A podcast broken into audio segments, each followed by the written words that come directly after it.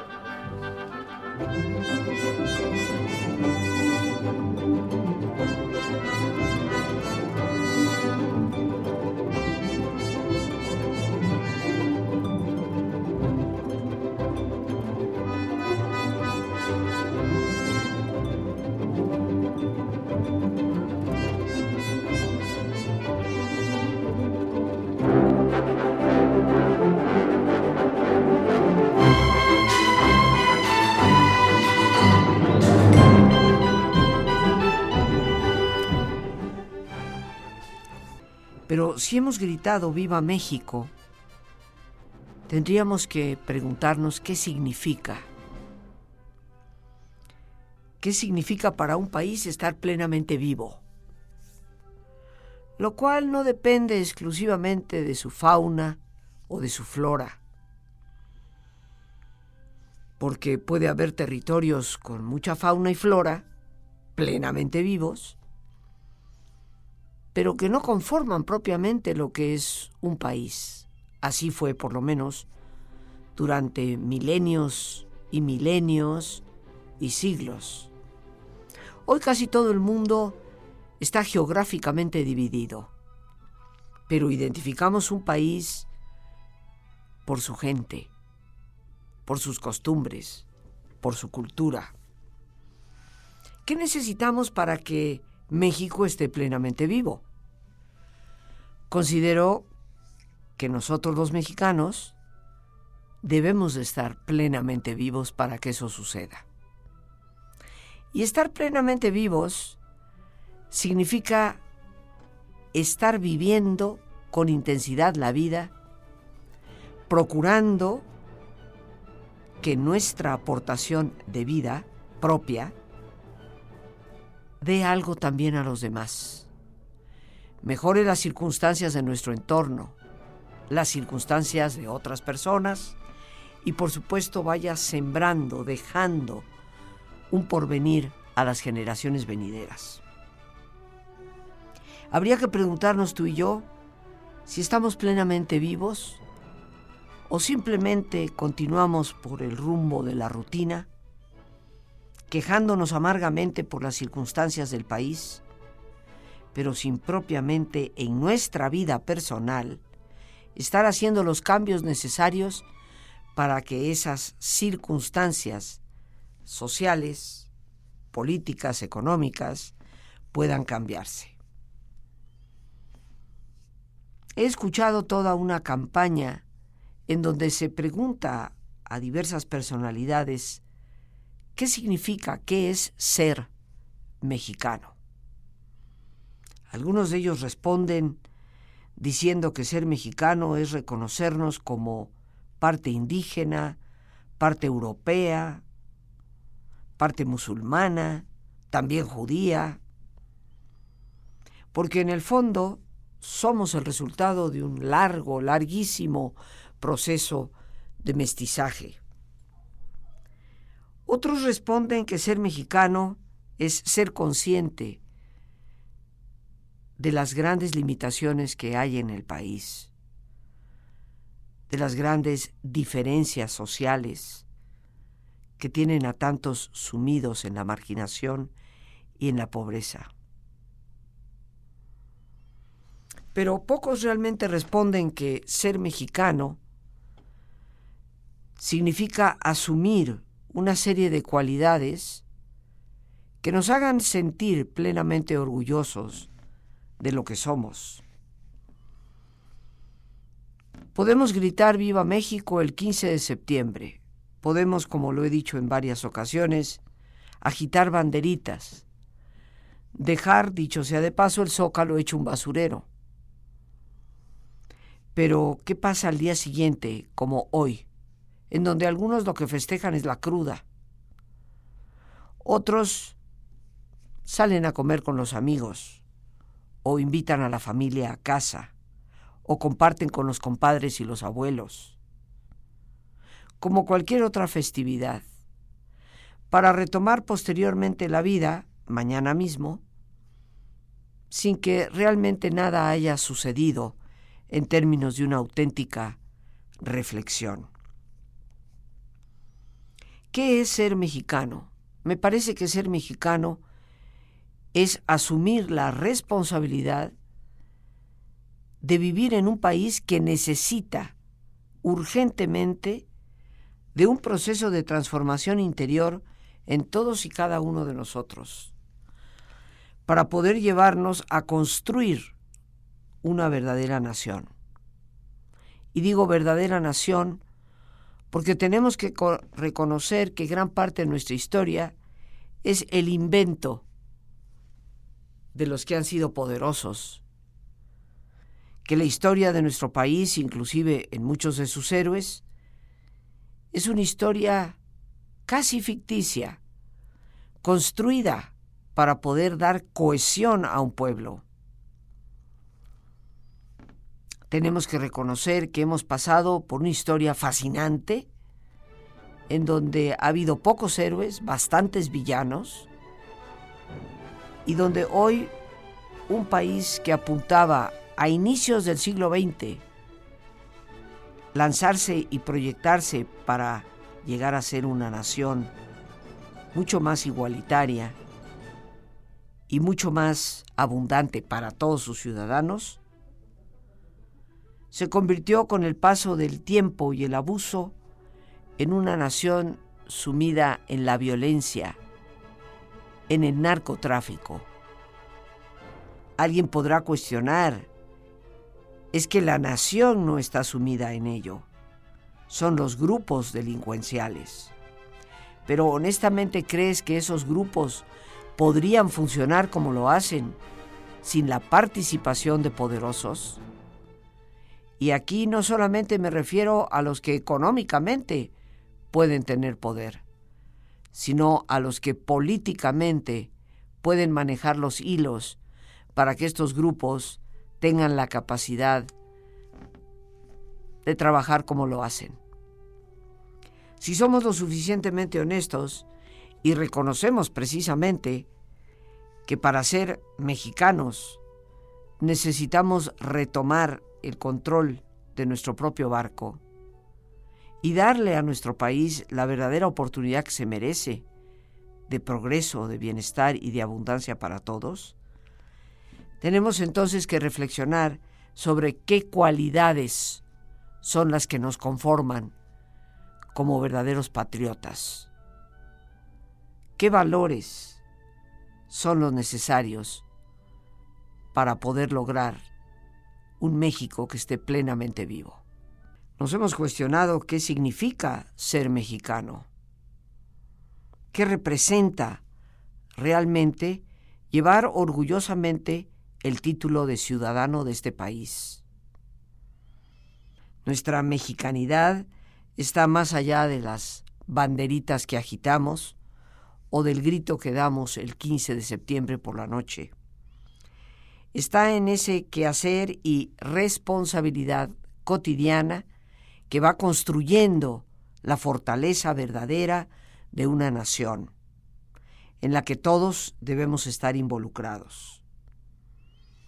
Si queremos realmente el progreso en todos los sentidos, si queremos salir de esta especie de vorágine de corrupción, impunidad, es inevitable pensar, asumir y reconocer que los poderosos que manejan los hilos de la política están plenamente coludidos con este malestar de violencia que impera en el país, si realmente somos conscientes de ello y deseamos honesta y completamente que haya cambios, tenemos que darnos cuenta que cada ciudadano requiere de un conjunto de cualidades que le lleven precisamente a ejercer la suficiente influencia para generar cambios. Nos quejamos amargamente de la corrupción. No conozco, honestamente, a ningún mexicano que no se queje de eso. En chiquito, mediano o grande, todos hemos sido sujetos de un acto de corrupción por parte de algún tipo de autoridad. Pero en el fondo, queridos amigos, muchos padecemos la corrupción no necesariamente y tan solo de autoridades, sino de personas que en su trabajo actúan con esa corrupción.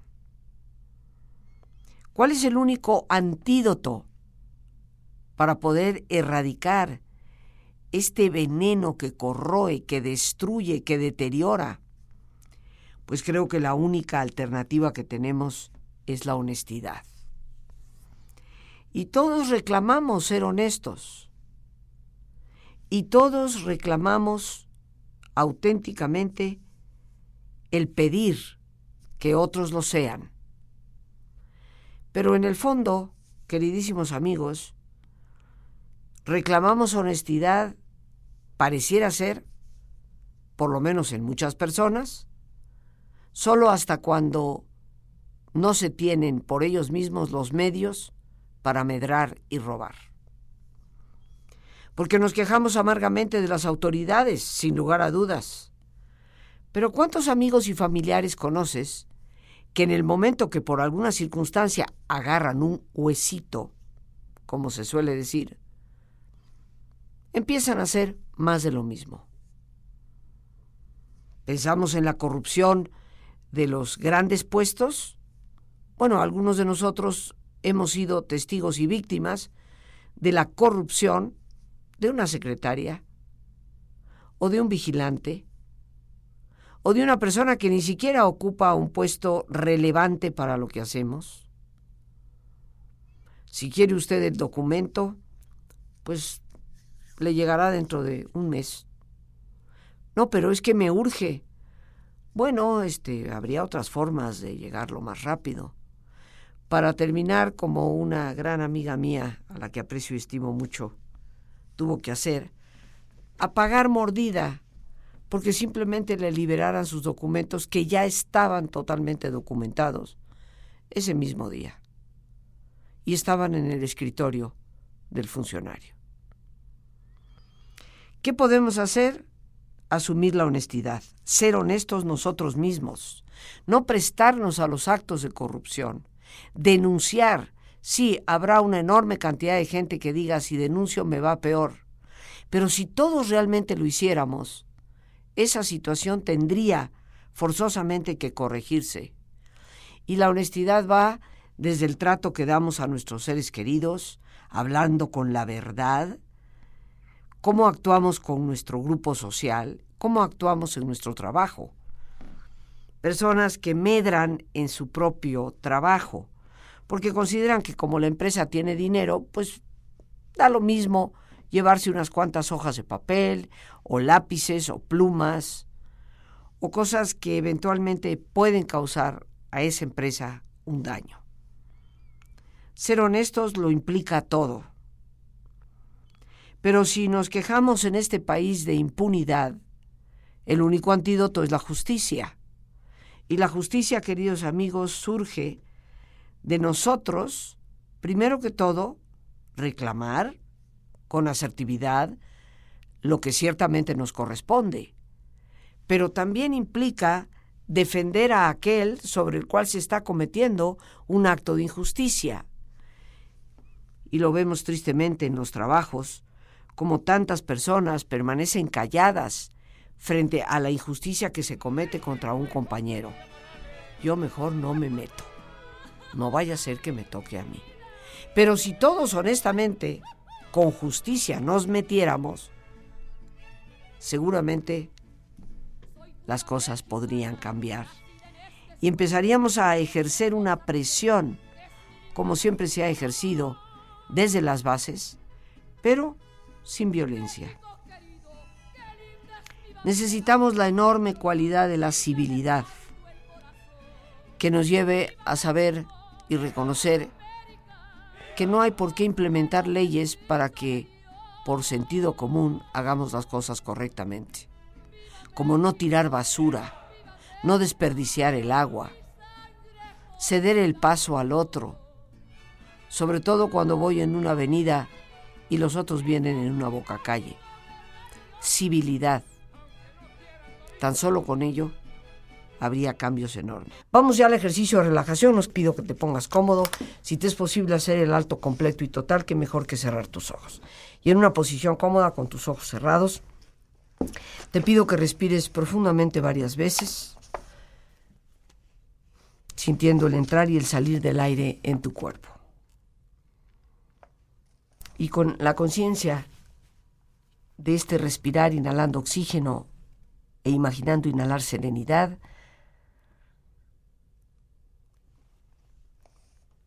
Respira profundamente y relaja tu cuero cabelludo, tu frente, tus párpados, tus mejillas, todos los músculos que cubren tu cabeza, toda la piel que cubre tu cara.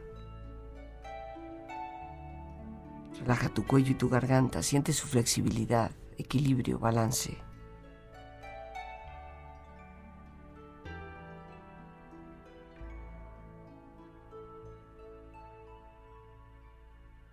Relaja tus hombros, brazos y manos, así como tu espalda.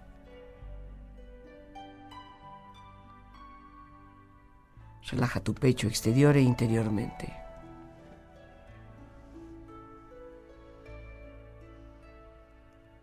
Relaja tu abdomen exterior e interiormente.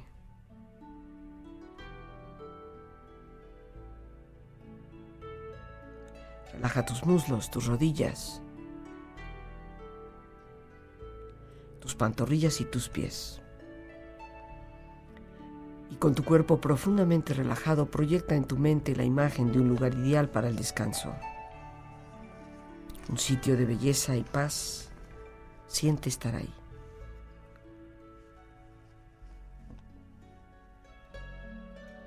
Con tu mente relajada, tu cuerpo relajado, reflexiona. Mantén tus valores tanto en la prosperidad como en la adversidad.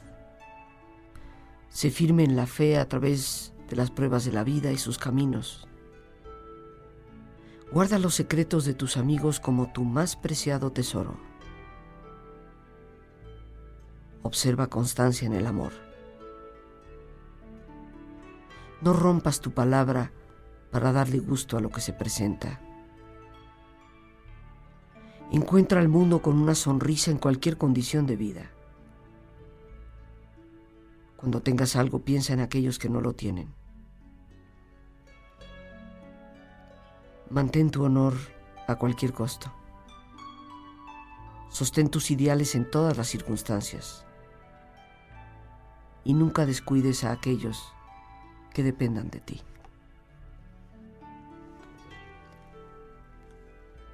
Respira profundamente.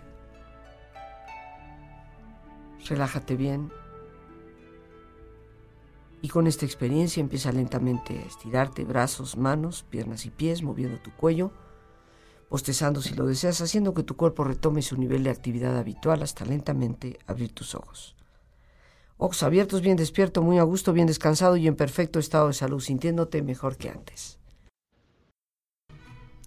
Necesitamos retomar ese sentido de heroísmo que significa la capacidad de dar la vida. Y si eres capaz de dar la vida, serás capaz de dar ciertas comodidades, pero no cometer un acto de corrupción. Serás capaz de dar la cara por tu compañero cuando es tratado injustamente. Serás capaz de contener la comodidad de lanzar la basura fuera de la micro o del auto por donde viajas y retenerla contigo hasta llegar a un lugar donde la puedas depositar. Precisamente, queridos amigos, si eres capaz de dar la vida, serás capaz de dar tu palabra y cumplir con ella, convirtiéndote en una persona confiable. Y ni qué decir de ser capaz de ser responsables, aunque nos cueste. Esta tarea me parece la más urgente.